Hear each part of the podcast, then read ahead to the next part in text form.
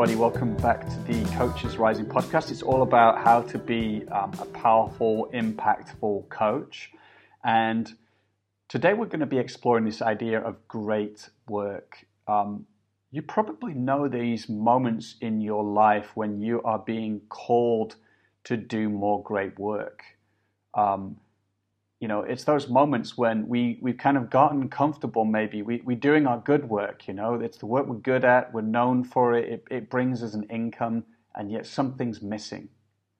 And uh, the great work is what is often calling us. That's, that's why we're being invited to take a risk, to play at our edge. And it's a place that brings an incredible amount of fulfillment and creativity. So that's what we're going to explore today. I'm going to be speaking with Michael Bungay Stanier, and he's um, he's a super cool guy, um, and he's going to be telling us how do we how do we identify our great work?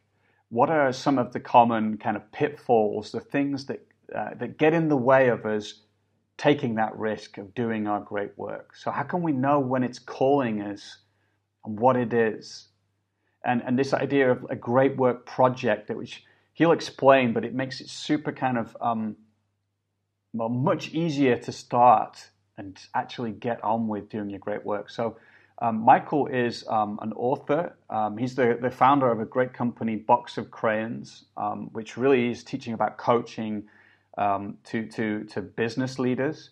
But he's the author of two great books, or several great books, including um, the coaching habit, which really exploded um, recently, you know, over 250,000 copies sold, and also um, do more great work, which is what we explore today. Um, so I hope you enjoy this interview. Um, you know, if you know other coaches that you think are going to enjoy this podcast, let them know about it. Let them know about it. I'd appreciate that. So enjoy. I want to know um, about your work as a um, you know as a as a coach, um, yeah. as somebody who works a lot with organizations. Um, right. What what is it you're doing with your clients? You know, what are you what are you helping them to achieve? Yeah. Well, here's one of the ironies for the guy who wrote the coaching habit is I don't do as much coaching as you might think. Um, I mean, I've gone through that process. I you know, did my training with CTI for 15, 16 years ago, something like that. Um, built up a built up a substantial practice. Um, spent a lot of time on the phone and then a little bit of Skyping and stuff like that, coaching in person a little bit as well. And I found a couple of things. One is I'm not good at long term relationships with clients. I'm good. At, I've been married 25 years, so I'm not. I don't. I'm I got something going on, but actually, with a lot of clients, I get bored fast, and I'm like, I can't believe we're doing this again. Now, you know, I've had my coach for eight or nine years, so you know, I can. I, I'm hypocritical or something about that, but um, so part of it is around figuring out what am I best at. First of all, figuring out, you know, kind of connecting to the Do More Great Workbook, which I know we're going to talk about, what my great work is, what, what's the impact I want to have in the world. And it's not just about what you're good at, it's about where you can most uniquely play. Mm. And so, for instance, Joel, you know, one of the things that I've learned about myself is I'm a good coach, and I'm one of many, many good coaches in the world. You know, there's a bunch of pretty bad coaches in the world, but none of them listen to your podcast. So I'm just like I'm like everybody listening in. I'm I'm pretty good. I know a bunch of stuff. Um, I'm okay at that.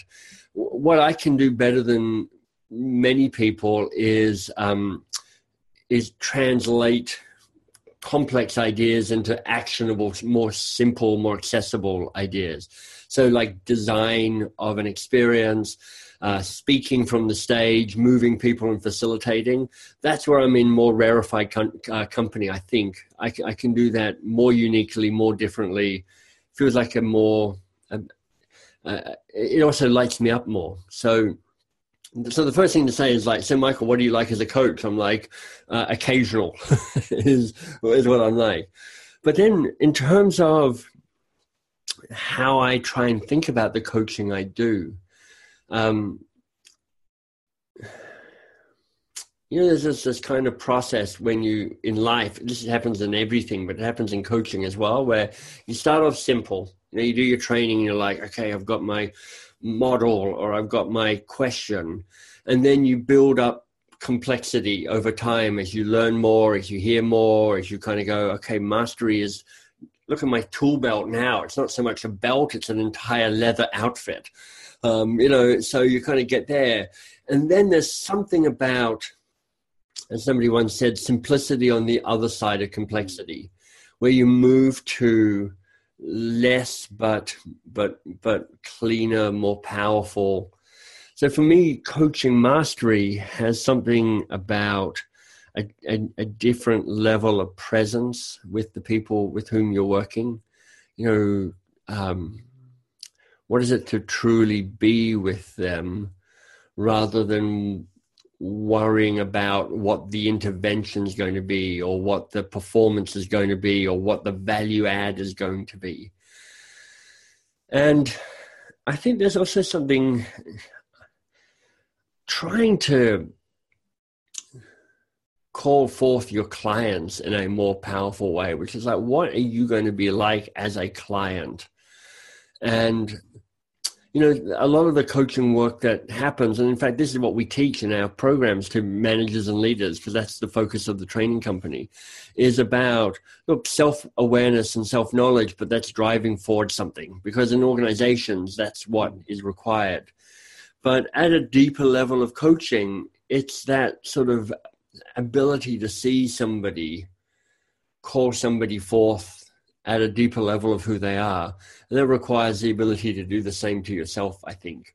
Yeah. So I don't know. This is like I don't know if I don't know if half your audience have already left because they're like, he's rambling. He's a rambler. He's a well, step away from this podcast. He's a rambler. So permission, permission to ramble. I mean, I'm I'm really inspired by what you're saying um, because I think um, you know we just created a program for coaches about this. You know, like how do you move into that space beyond your training and your tools which can actually um, which can often get in the way you know because you're kind of right. thinking through them and looking at your client and you know you're getting in your head and you know it's kind of killing that that kind of connection that presence mm. connection and intimacy right so so that really inspires me that you talk about this and then the second thing you know that really jumps out is how do you call forth something you know from your clients because yeah. ultimately that's what our clients want from us you know? So so that really speaks to me and it is something i'm practicing intentionally um, in, in my coaching right now. Yeah. What yeah tell me tell me about how you do that like um, i imagine because you said i'm not coaching that much but you you are working with with groups. Yeah, i am. Well let me let i bet me, you do that with them. I yeah. do and I'll, I'll show you i'm just going to go and grab something from my little bag sure. of tricks here. Yeah so I've got it right here.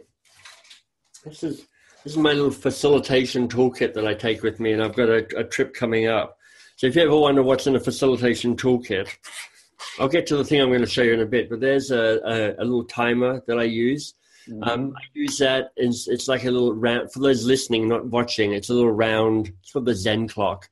Um, it's it's not a phone, so I'm not looking at my phone to check timing because I don't want to give people the wrong ideas. I've got a, a little Tibetan chime that I use to control the group or get their attention. Mm. a way of putting it. Just yelling "shut up" to people doesn't is annoying for everybody after a while. So, yeah. and what's lovely about that, of course, is it's it's gentle but really annoyingly persistent at the same time. It's like me, really. Um, so that's a nice way of doing that. Um, I carry uh, index cards because if you have a set of index cards, you can design almost anything on the fly um, with, with, the people in the room. I've got a bunch. I've got uh, painter's tape, so kind of removable masking tape. Because if you want to set up a facilitation exercise, you can just lay out a cross or a square or a line or something on the carpet and get people moving around there. So you create shape and structure out of nothing with that. Um, I've got a bunch of Sharpies, colored ones, black ones, because, you know, flip charts, the curse of flip charts is people pick up a pen, they write on it, they go, oh, the pen's dead. Yeah. And then they put the cap back on and put it back on the flip chart. Seriously, if there's one thing you need to take away from this entire podcast is don't do that. It's crazy making. I've been there so many times. The Sharpie Magnum. I love this. This is like the biggest Sharpie there is. So when I'm writing on a flip chart, I get a really good, substantial. Yeah, Michael is definitely writing on the flip chart. But here's the. Oh, and then there's my uh, slip, Thayer's slippery elm lozenges. So that's for throat control. So you know, look after your look after your voice as a speaker and a facilitator. But just carrying on the theme of the rambler here, here's the thing about presence that I have. I, this is actually an exercise from the Do More Great Work book. It's called This Not That. Yeah. And it's about what do you like at your best? And everybody in the listening, you know, with their coaching background will have gone through some sort of exercise like this and come up with kind of values perhaps or something like that. Um, and my problem with values is most often they're kind of a, a kind of vague list of motherhood and apple pie statements that are very hard to translate into action and behavior. So for me, I want words or phrases that are, are tangibly linked to a, an action. But what I particularly like about this this approach is it's not just what I'm like at my best, but it's also what I'm like not at my worst, but when I'm off my game. Mm-hmm. Mm-hmm. So you can see I've got like eight pairs of words here. Yeah. I'm holding it up to the screen. So, what have you got? Joyful, not fearful. Um, step forward rather than step back. You know, that's kind of metaphorically and literally what I'm striving for. Playful, not serious. I mean, one of the things that drives me crazy about coaching as a profession and, and general is how obsessively seriously everybody takes themselves and takes the profession. And I'm like, bring lightness, bring joy, bring laughter into this mm. because actually people engage differently and learn differently and have more fun rather than going, oh, we're so important and this is so important. I mean, it is, but hold it lightly. Uh, so playful, not serious, loose, not tight. You can see how behavioral these are. It's like, oh, I'm noticing my, I'm kind of wound up. So embodied, like, yeah. It's embodied kind of knowledge around this, a lot of it. Yeah. Curious, not a know all. Comfortable, not anxious um, provocative, not sycophantic. Sycophantic basically means sucking up to people. So I'm like, you know, my job is to stir things up a bit. If I'm, if I'm kind of playing nicey nicey, I'm letting everybody down. Um, and then just phrases that mean something to me manifesto of insignificance versus it matters. Um, years ago, I wrote a, a short article, but I, I oh, this is a good article. It's called My Manifesto of Insignificance, which is honestly, in a hundred years' time, nobody's going to remember anything about you or anything you did. You know, just every. I mean, you look at the Nobel prizes of for literature. You know, most of those people nobody has ever read or ever heard of, and that's going to be true of all of us. So you know what? Rather than go, oh, what's the point? You're like, hey, what freedom? Nobody's going to, nobody cares. Nobody's going to remember anything in a hundred years. Go for it. So there's that sort of sense around, you know what? What we do is important in the moment and insignificant in the big scheme of things. So have fun, go for it, make a splash because it doesn't it doesn't it doesn't matter kind of in that zen like way. Yeah. So yeah. what you have in that list is one of the ways I try and show up and be present. Um, you know, that's an old list for me now. I, I probably I could probably refine that a little just because I've got a little better at understanding my own patterns, like my own need for approval or to be the smartest person or the funniest person or to have the to have the quip. Yeah. And to ask myself, what's that about and why do I need that? And to what extent is that serving me rather than the person I'm with? So there's there's kind of deeper levels nice. you can go with that. And you just pull that card out sometimes, you know, as you're about to step on stage or, or in a, into a room with a group? I pull it out or I get access. I access it because I have a digital, you know, I have a photocopy of it on my Evernote, so I can look at it on my phone and stuff. Yeah. When I'm feeling a bit discombobulated, you know, if I'm like, okay, wow, it's a big speech, it's a group of people that maybe intimidate me more than normal. Uh, I, I, don't get intimidated normally. I, I always get a little, a little anticipatory anxiety before a talk or a speech. But you know, a couple of years ago, I did a speech for eight thousand nurses. Like, I love nurses; they're great. My mum was a nurse, but yeah. a talk with 8,000 uh, 8,000 is a lot of people, and it was roughly eight times larger than any group I'd ever done before. So I'm like, oh. So I just kind of connected to that and went, okay, just remember that and show up. And that helped ground me as to how I wanted to show up with that group. Well, it's funny. I just cycled back from a coaching session, and uh, I listen. I'm listening to the Art of Possibility again by um, uh, Benjamin and Rosamund Zander, and they, and it was the chapter about rule number six. You know, right, I don't know that book, but don't take do this seriously. And um, yeah, you know, it, it, it, like I love that you point to that combination. That you know, of course, um, in some way we're here to do uh, meaningful work and to contribute. But that if it just becomes you know the shadow of that is that it gets heavy and stagnant and serious yeah. so we balance it out with hey you know like there's there's an insignificance or or, or a kind mm-hmm. of um, insubstantiality to our life it goes so fast so just have exactly. some fun you know Hey, so let me tell you a funny story about Benjamin Zander because I love the the book The Art of Possibility, and if you've seen him speak, he's a very charismatic speaker. He plays a bit, he gets everybody to sing uh, you know, he's a good performer. Uh, and there's a lot of great things in that book, like give everybody an A yeah. and then have them figure out how they're going to earn the A, right? That's just a nice way of framing engaging with people. But my first book called Get Unstuck and Get Going came out about 10 years ago.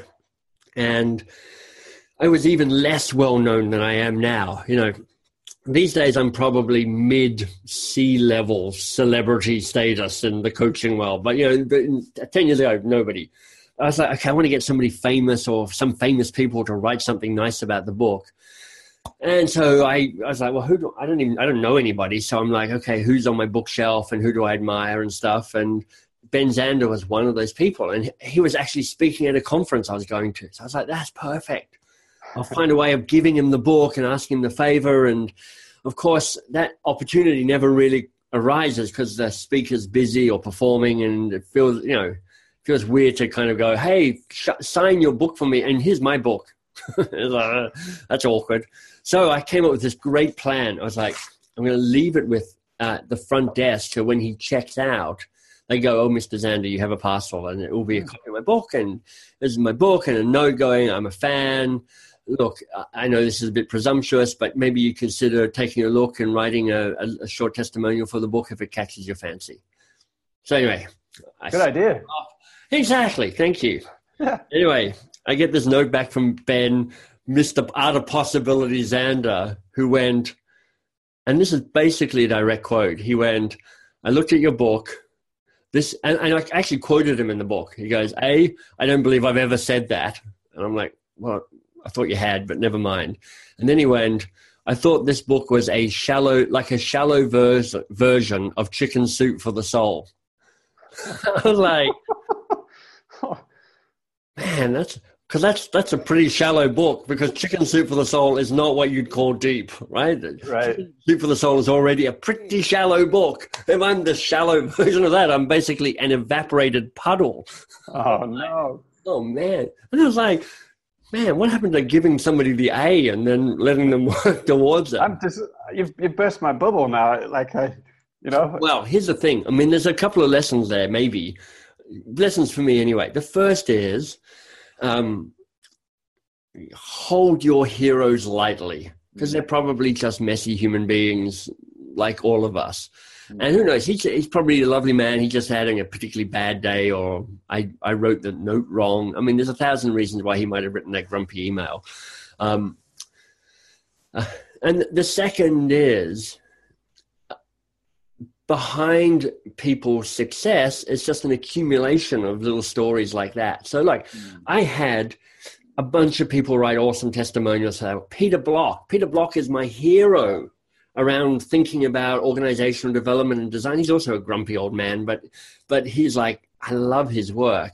Yeah. He wrote a blurb for that book, amazing. David Allen, you know, Mr. Oh, yeah. Productivity, yeah. he wrote a blurb for the book. So I was like, there's something amazing reaching out to these people who I, I didn't know at all and just asking a favor. Yeah. And there's a bunch of people who never, you know, I wrote out, reached out to who never wrote back, who never replied, or who, who replied and said no, or who replied and said you're a shallow version of chicken soup for the soul. So you got to kind of take all of that in and hold, you know, celebrate the successes. Mm. And I guess for me, it's like just, I think the success I've had such as it is, is as much through persistence and resilience as it is down to any in particular talent. Mm-hmm. I mean, for instance, the coaching habit book, right?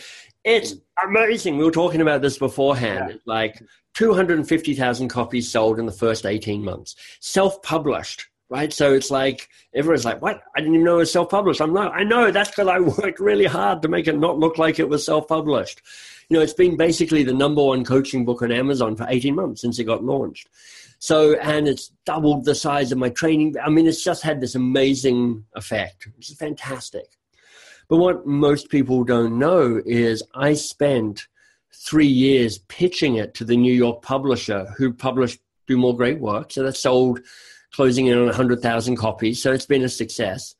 Um, and they just didn't like it. And they kept turning it down, and I kept trying to rewrite it. And re- so I wrote four versions of this book, all of which got rejected by my agent and by my publisher until I finally went, I can't take it anymore. I'm just doing my own thing because I believe in this in this path. So I don't know just sharing some of the background and going, yeah. you know, you, you, there's a lot of stumbling around and bumping into walls in the darkness before you, you, you emerge into the light.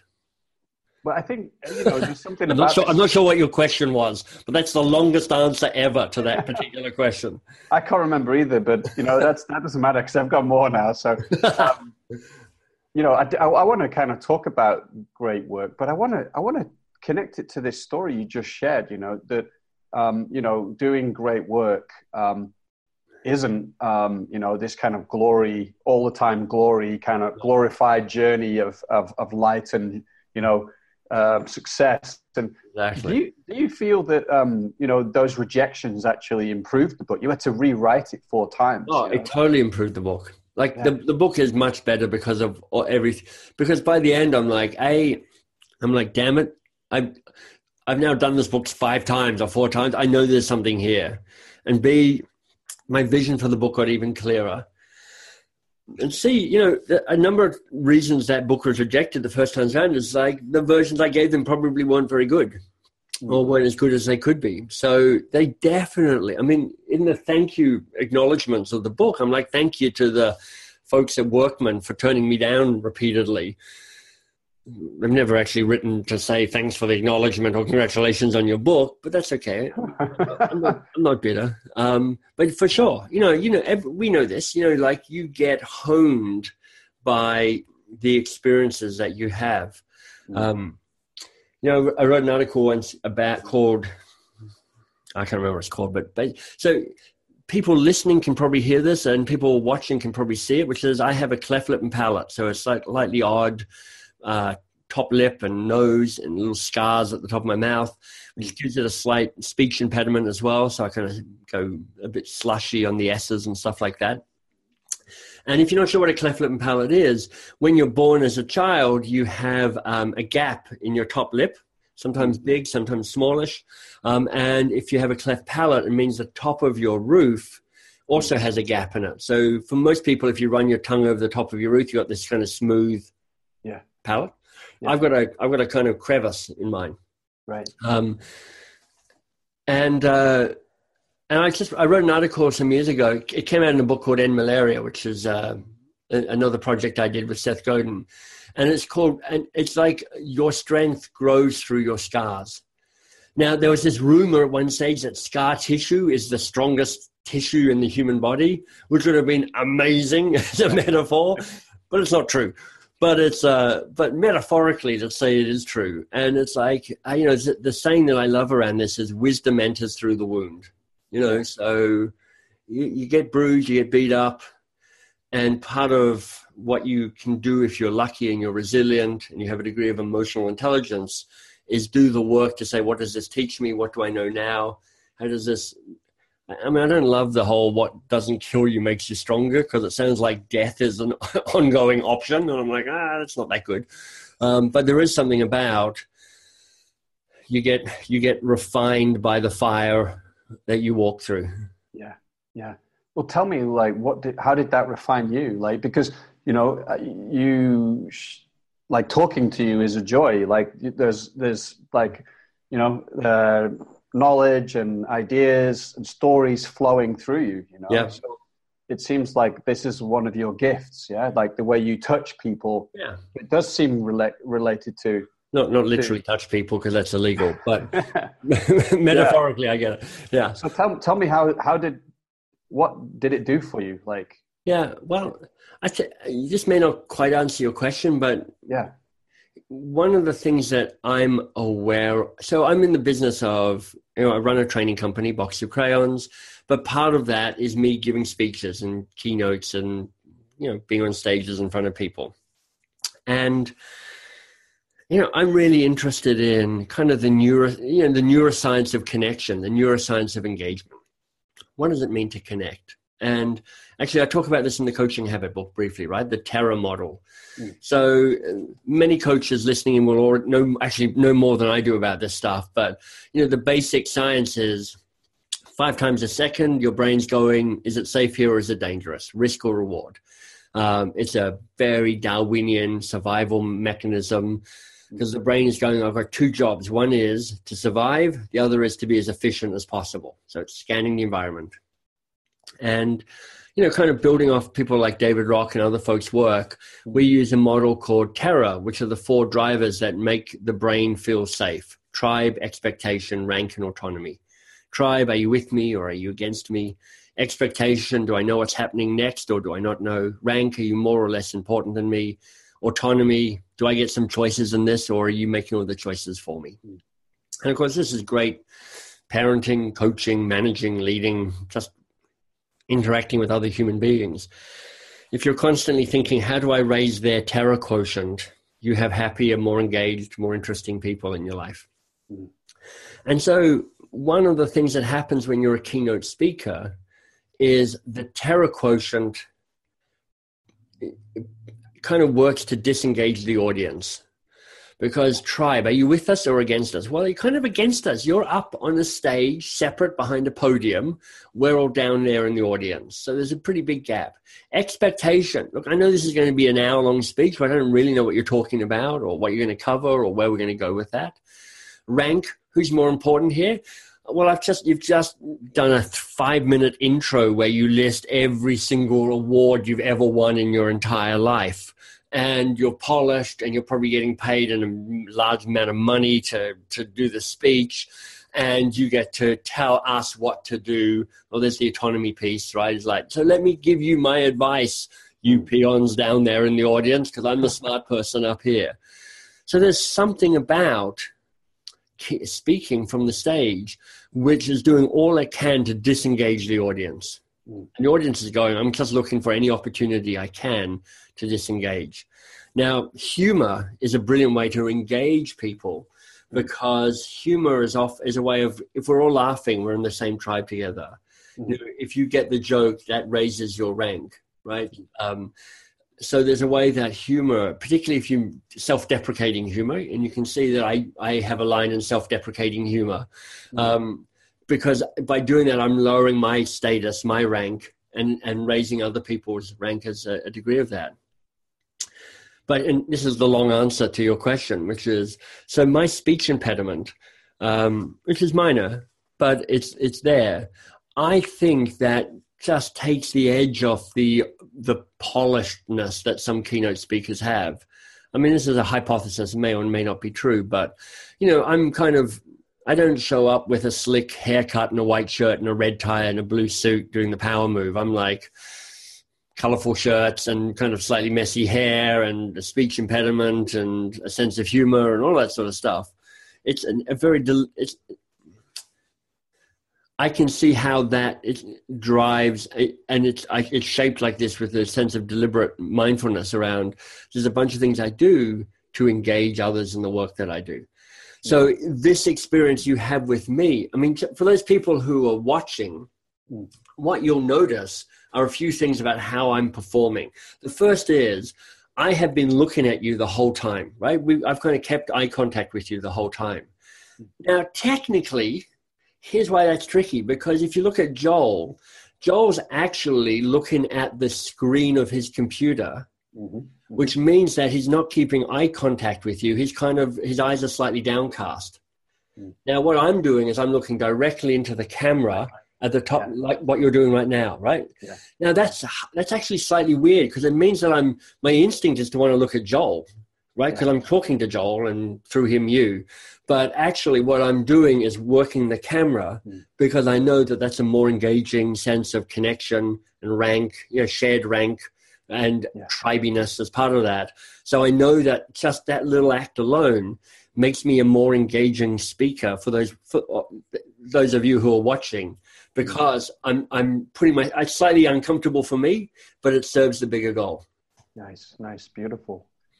So sorry that, about that. No, no, no. It's good. It's good. So um, I want to talk to you about great work because I have a feeling that you live your great work regularly. Yeah, like it's something that you're um, you know contributing to the world.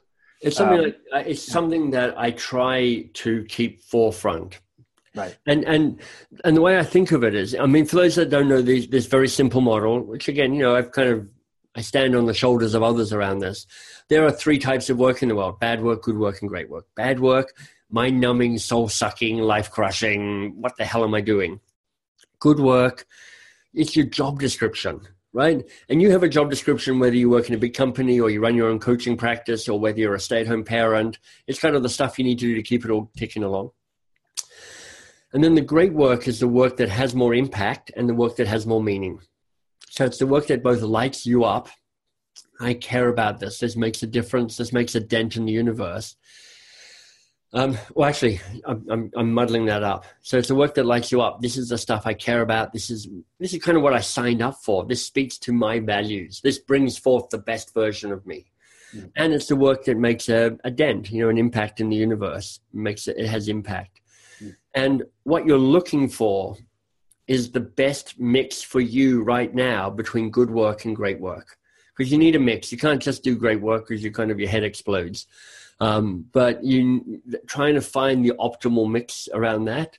And what most people are battling is a too much bad work, but also too much good work. And in particularly the good work, because it feels busy and it feels productive and there's always more of it. And it kind of like, oh no, I, I ticked off 93 things on my to do list today. That's awesome. Just didn't do any great work as the result of that. Yeah. So, all of that to say, this is my refinement on how you framed it, which is to say, I'm I keep asking myself, what's the best mix for me between good work and great work right now? Hmm. Yeah, because I mean, it really resonates with me, and um, I think like what I noticed from reading your book is like, oh, it's so easy to spend a lot of time doing good work. You know, it's kind of um, it's comfortable. Um, you know, I am making some contribution there. I'm, I'm, uh, it's where I generate my income. Exactly. Um, and and there's this kind of slightly numbing feeling to it. If i spend all my time there it's like it leaves me with this like kind of something's missing you know?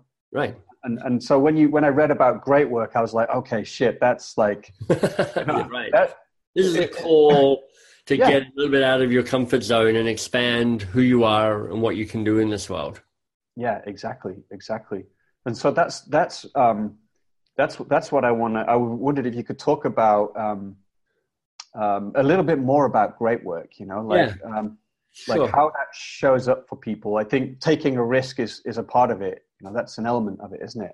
I think so. Um, I mean, the frame. I mean, people have the three definitions. The other thing to say is, I believe that over time, great work, if you like, degrades to become good work. Mm. For instance, when I first started coaching I don't know if you remember the you know that first three months of you coaching. If you're like me, you're like, oh my god, this is so anxiety provoking, right? You're like, what am I doing? And what if I kill this person? And what what if I forget everything and I don't have anything to say or I can't be helpful? And you kind of got that hammering, sweaty palms. Mm. Oh my god, the phone's rung. it's my client. What am I going to do? Um, but there's a way that over time you but you move from if you like conscious and competence which is kind of what you're like when you start to conscious competence to unconscious competence. And unconscious competence is when you're like i'm i'm in the groove. You know i'm like i know how to do this. I got a coaching call. Oh yeah it's in two minutes time. Yeah i'm good. That's fine. They'll ring. We'll have a chat. We'll coach. I, and um, great work is that place, as I said before, more impact, more meaning. Yeah.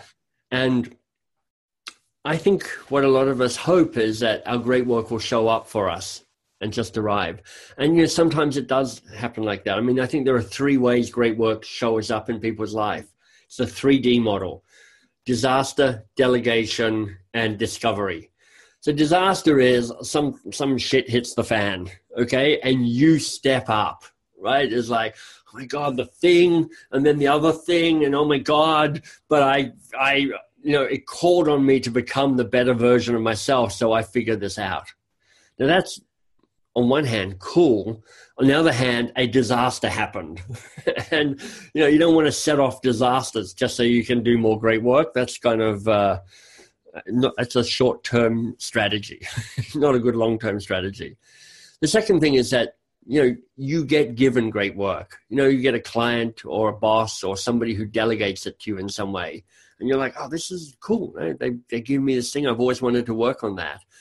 And you know you, you can influence that right? Because you can if you know what your great work is and i mean when we finish at the top of the hour i've got a job interview with a guy who's coming in on potentially to help us with some sales and marketing stuff at box of crayons and what we're trying to figure out is what does great work and good work look like for him and what can we offer him as a result of that um, so yeah, my job as the boss at Box of Crayons, the CEO, is to, in part, figure out how I can delegate great work to people. Nice. To do that, I need to know what their great work is because it's not necessarily connected to their history or their skills or what they've done before. Yeah. Um, good work is often connected to that, but great work not so much. And then the discover piece is when you go, well, who am I and what does light me up and what do I care about and how will I go and find the great work that that matters to me. Mm. And for me, one of the tactics that can work really well here is to um, to articulate what a great work project might be for you. Mm. Because you've got to work on the assumption that good work will just continue to squeeze everything out. You know, that whole, I'm going to get to my great work just as soon as I've finished so. Just as soon as I've hit inbox zero, just as soon as I've finished all the podcast interviews I've done, just as soon as I've done my social media obligations, just as soon as I've cooked dinner for the family, just just as soon as I've done all that, I'm That's definitely doing great work. And you're like, that, that day is you're always chasing it; it never quite comes. Yeah, yeah. So what I like is the idea of a project because a project has a start date and a finish date. It has a success criteria. And it's a way of thinking about all right where would i put the time and effort and energy and resources and relationships and equity that i've got to move something forward? So the end malaria book just grabbing a copy of it. Um, so the malaria book this is a book i i i created uh, I published it with a marketing blogger called Seth Godin that some people will have heard of. Uh, he had a year of, I'm going to just publish books. I'm going to do it in partnership with Amazon, and I'm going to see what it's like to try and disrupt the publishing world. And I was one of the 10 or 11 books that he published. And Malaria is actually a collection of smart people writing about great work. So there's like 60 or 70 thought leaders.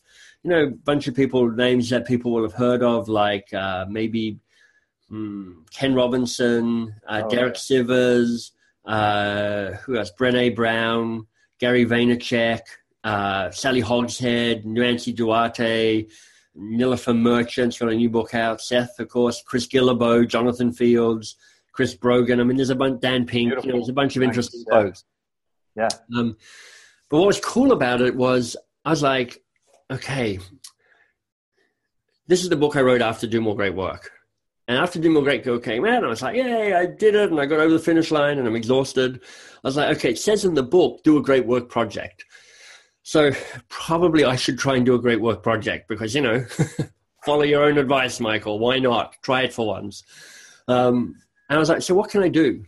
Or what do I want to do? Or what impact do I want to have in this world? And I was like, you know, I've got a strong save the world side to me. So um, I was like, okay, so what could I do that would have maybe global implications. I mean, think bold. Why not? And I actually started researching the millennial goals from the UN, one of which is to eradicate malaria. Mm-hmm. And then I had the idea of like, what's the cheapest unit of change in the world at that level? And from my research, it seemed to me that a $10 mosquito net was the cheapest unit of change. And what I liked about that is I was, I was getting the idea of buy something, buy a mosquito net. Because sometimes with these charitable things you like, contribute to an amorphous project that nobody's quite sure of, and my money goes towards something. You know, quite, you know, you're like, 10 bucks out of a $5 million donation, what, how does your money actually get used? Here I was like, okay, malaria, unit of change, 10 bucks, buy something, buy mosquito net. And I tried this with my Workman publisher, my New York publisher. They were re- they would try to be helpful, but we couldn't quite figure out how to get around the intricacies of the publishing world. So I spent six months trying to get it off the ground, abandoned it, and then four months later, my Workman guy rang up and said, "Hey, you should look at Seth Godin. Maybe he can help you." And I pitched Seth, who I knew a little bit, and that became my great work project. And I was like, great, I've got all the other stuff running my business and I'm doing this. And that this is going to require two hours a day. And I'm going to work like the Dickens for those two hours a day to get this book done, edited, designed, crossed the finish line and launched. And boom, I was done. And so this, I mean, I talk about it because this is one of my favorite projects that I've done. One of the things I'm most proud of. Um, and it was a classic great work project. I came up with the idea, I defined it in a way that had impact, but also had meaning for me. It kind of yeah. lit me up. And then we ran it from this date to that date, and then we were done. I, I love it because it's it's it's yeah that project nature as you just described it makes it like it makes me want to do it you know it's not open ended it's not like a right. lifetime thing i want right. to sink my teeth in it's connected to what's meaningful and creative for me and yeah. i think that's you know it, it, there's something about this great work that speaks to that side of us which um, is creative is evolving is emergent in some way you know that yeah. dares to dares to, to step into creating this thing which might fail you know and i, I love seth godin too and he's always advocating that you know that you know there's got to be a risk that you're gonna you're gonna fail with this stuff if you right. put your heart into the world and right. um, there's something about the fulfillment of taking on that endeavor that's so um, enlivening, you know? Exactly. It brings the, the, the feeling of great work. And this is what people need to know. The feeling of great work is a combination of excitement and terror. Because there's that excitement where you're like, this is it. I'm so excited. I'm in the flow state. This is awesome. And then there's the kind of the anxiety that comes with it, which is, I don't know what I'm doing. I've never done this before.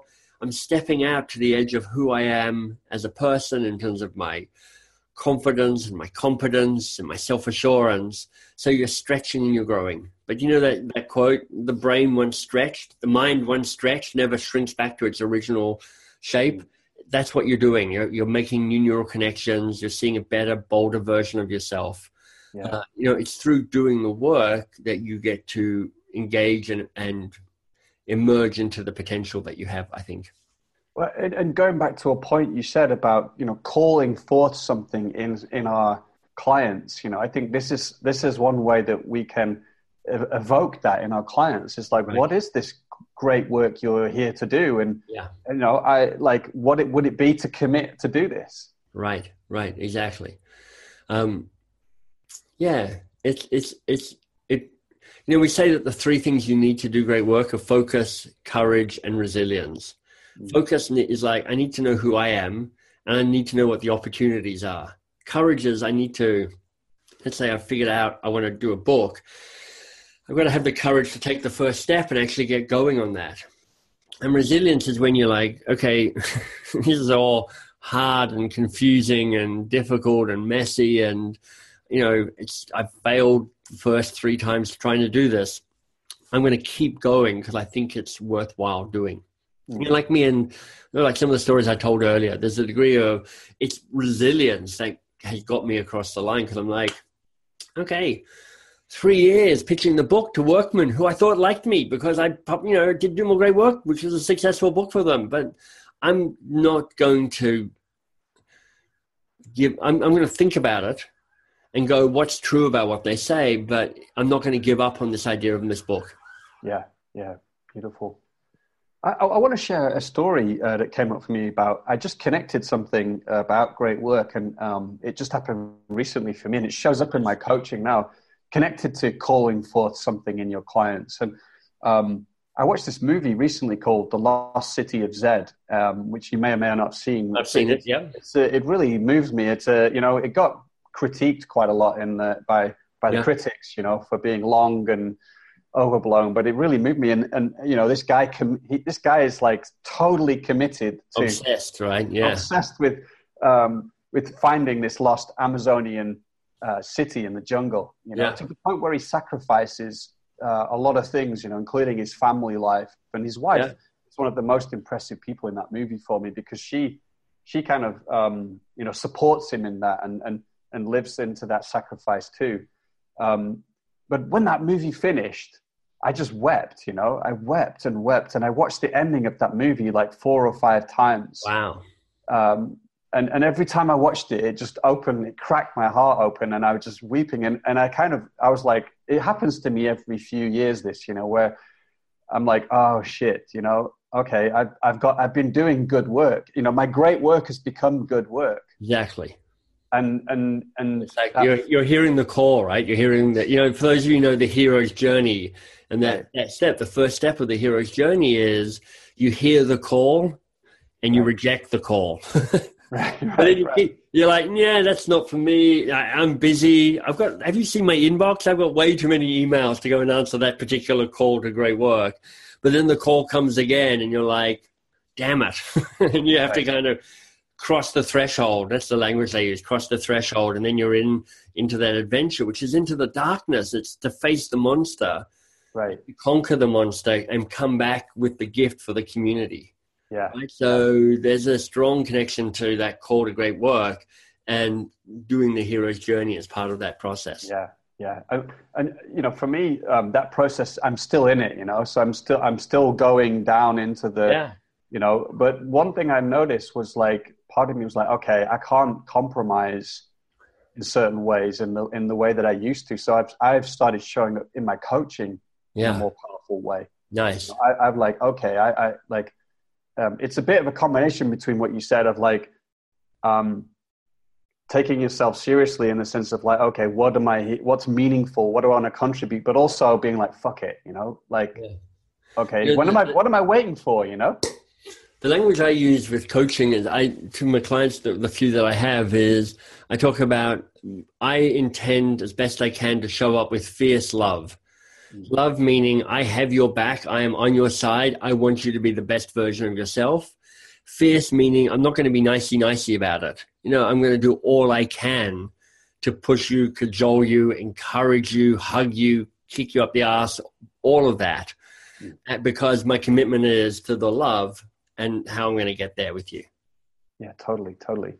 Um, and I notice, you know, declare. I've not. I'm declaring this story to you, uh, sharing it, and I notice the impact it has on me, which is it just right. brings, you know, it, like that life force comes right. in, that kind of energized right. and excited, and um, let me ask you, like, what's like, what's your next great piece of work? What's the like, what's the edge of your work right yeah. now? It's a kind of personal question, but yeah. I feel comfortable to go there with you.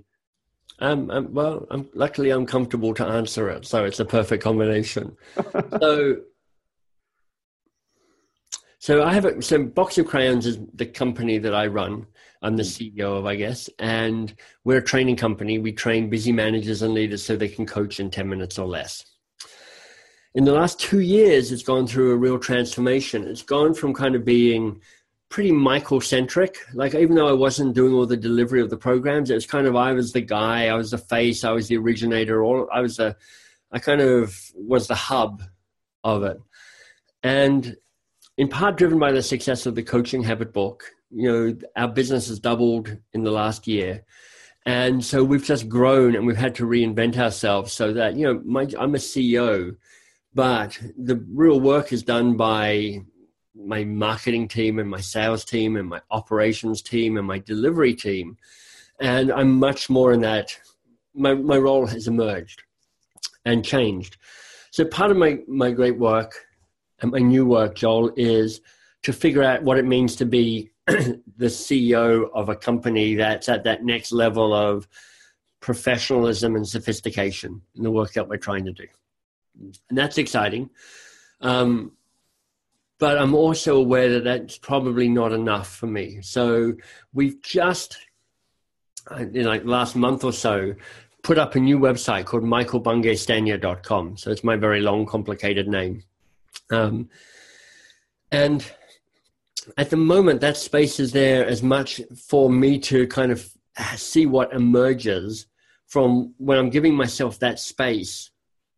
Um, what starts showing up for the work Michael wants to do that's separate from talking about coaching in 10 minutes or less?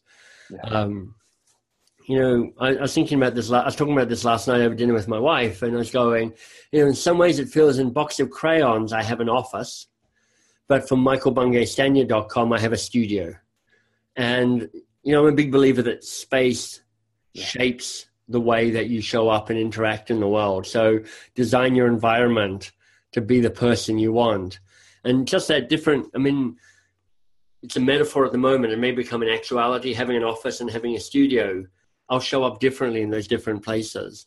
Um, so, I mean, just as an aside, so at michaelbungay-stanier.com, at the moment, there's a, a downloadable ebook called uh, How to Be Courageous. And if people are interested, I mean, this kind of connects to everything we've been talking about so far. So there's just a free, a free, that's all that's there, a free ebook on Be Courageous. So people are welcome to grab that if they're interested.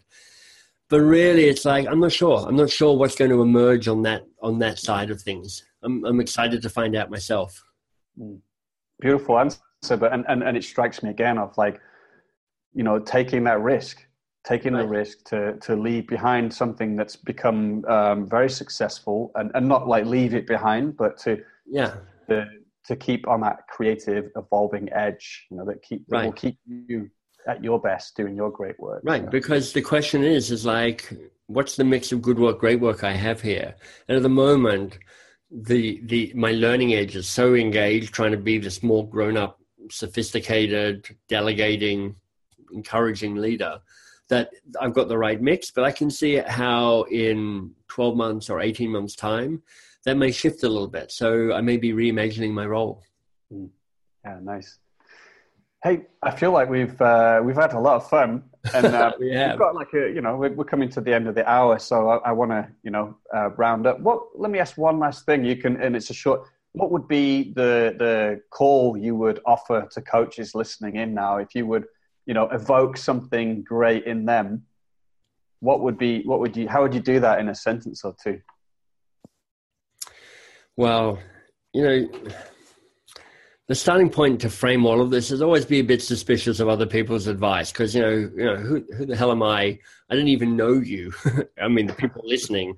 You know, how could I presume to you know offer up some top tidbits around anything based on nothing? Um, so I'll just tell you um, the two things that I think about. Three, maybe, here's three things that I think about, and maybe there's something useful in, in that for for folks. Um, I've got them right here on my computer, so I'll show them to people. Uh, one is um, understand what your values are. And I think lots of coaches have done this exercise in some way.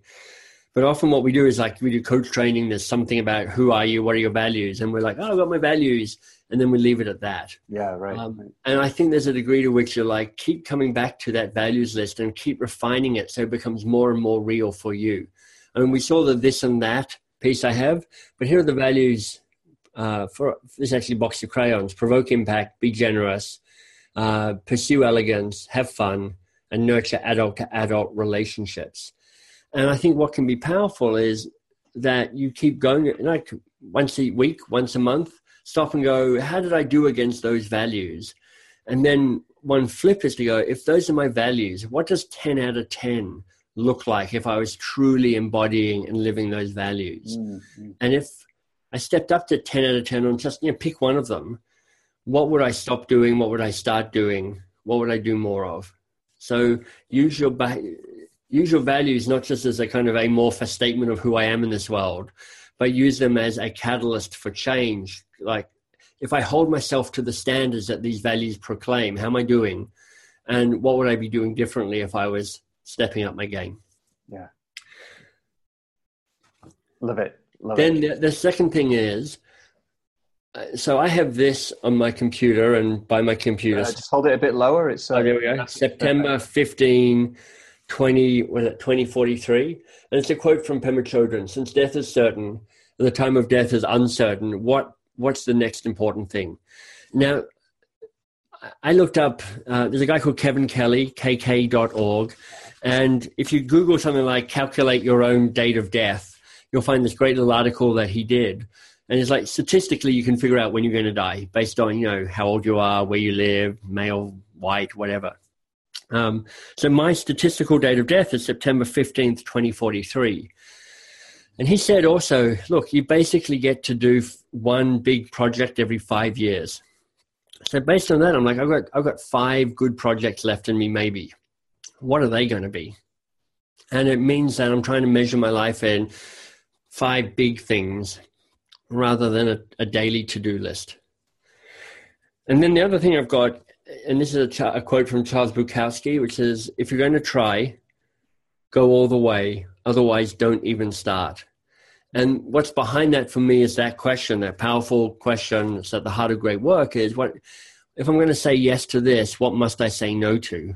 So that that yes is real and meaningful and has edges and is an actual commitment rather than just an overloading on your already overloaded life. Mm. So, you know, figure out what your values are and live up to them. Figure out what you're going to say no to so you can say yes to some really important stuff and figure out when you're going to die. So you got that sense of, I don't have that much time, get on with it. Yeah, I could feel that washing over me already. I'm really glad I asked you that question. This is really powerful. Um, yeah, thank you yeah. for sharing. And like I say, not so much me telling you to do this stuff, just me no. telling you this is what I do to try and stay engaged. And I don't, I don't always remember, but when I do, it's helpful. Yeah, yeah. Hey, Michael, I've had a lot of fun. Um, I'm aware of the time you've got uh, something coming up, so um, a conversation with a new person about great work. So it's perfect. thank you. you. Yeah, you timed me perfectly for this job interview. it's been a lot of fun. I hope we get the chance to speak again and, and we can find out. Do you want to direct us to a website with this michaelbungay-stanier.com? Yeah, so Michael Bungay Stanier, it's a bit of a complicated name, but Joel will show you how to spell it in the in the yeah. show notes. And like I say, at the moment, there's an ebook people can grab. Um, if you're interested in the book, thecoachinghabit.com, and you can download the first, I think, two or three chapters, so you can even check it out. Um, it's, it's, an ebook and audio book as well, if you like that. And then if you're interested in the training that we do, and we, we, we don't train individuals, we train within companies, you know, companies buy us, uh, boxofcrayons.com. Yeah, yeah, beautiful. Oh, right, and well, I'm going to ask one favor. Yeah, of course for the people who buy the book, and thank you, I really appreciate that. And for the people who even read it, which is like a double commitment, thank you. Here's the favor I would ask. If you're so moved, so inclined, a review on Amazon.com is always really gratefully received. My goal is to make the book a coaching classic. And one of the ways I'm measuring that, and it's arbitrary, but I'm doing it anyway, is to, to try and have a thousand reviews on Amazon.com. Now we're at about 750, so that's it's pretty on the way. Yeah, yeah, on the way. But I'm kind of just shamelessly asking for people's help. Like if you're so moved, a review on Amazon.com would be really helpful. It's me again. I hope you enjoyed this, and I just wanted to invite you to share this podcast if you've been inspired by it and you think other coaches are going to enjoy this too. Then let them know about it because we're going to be speaking to pioneers and masters and experts in the field of coaching and how to be a powerful coach all the time. And we're going to be adding these podcasts to the series. So uh, they can find out more and you can find out more by heading to www.coachesrising.com forward slash podcast.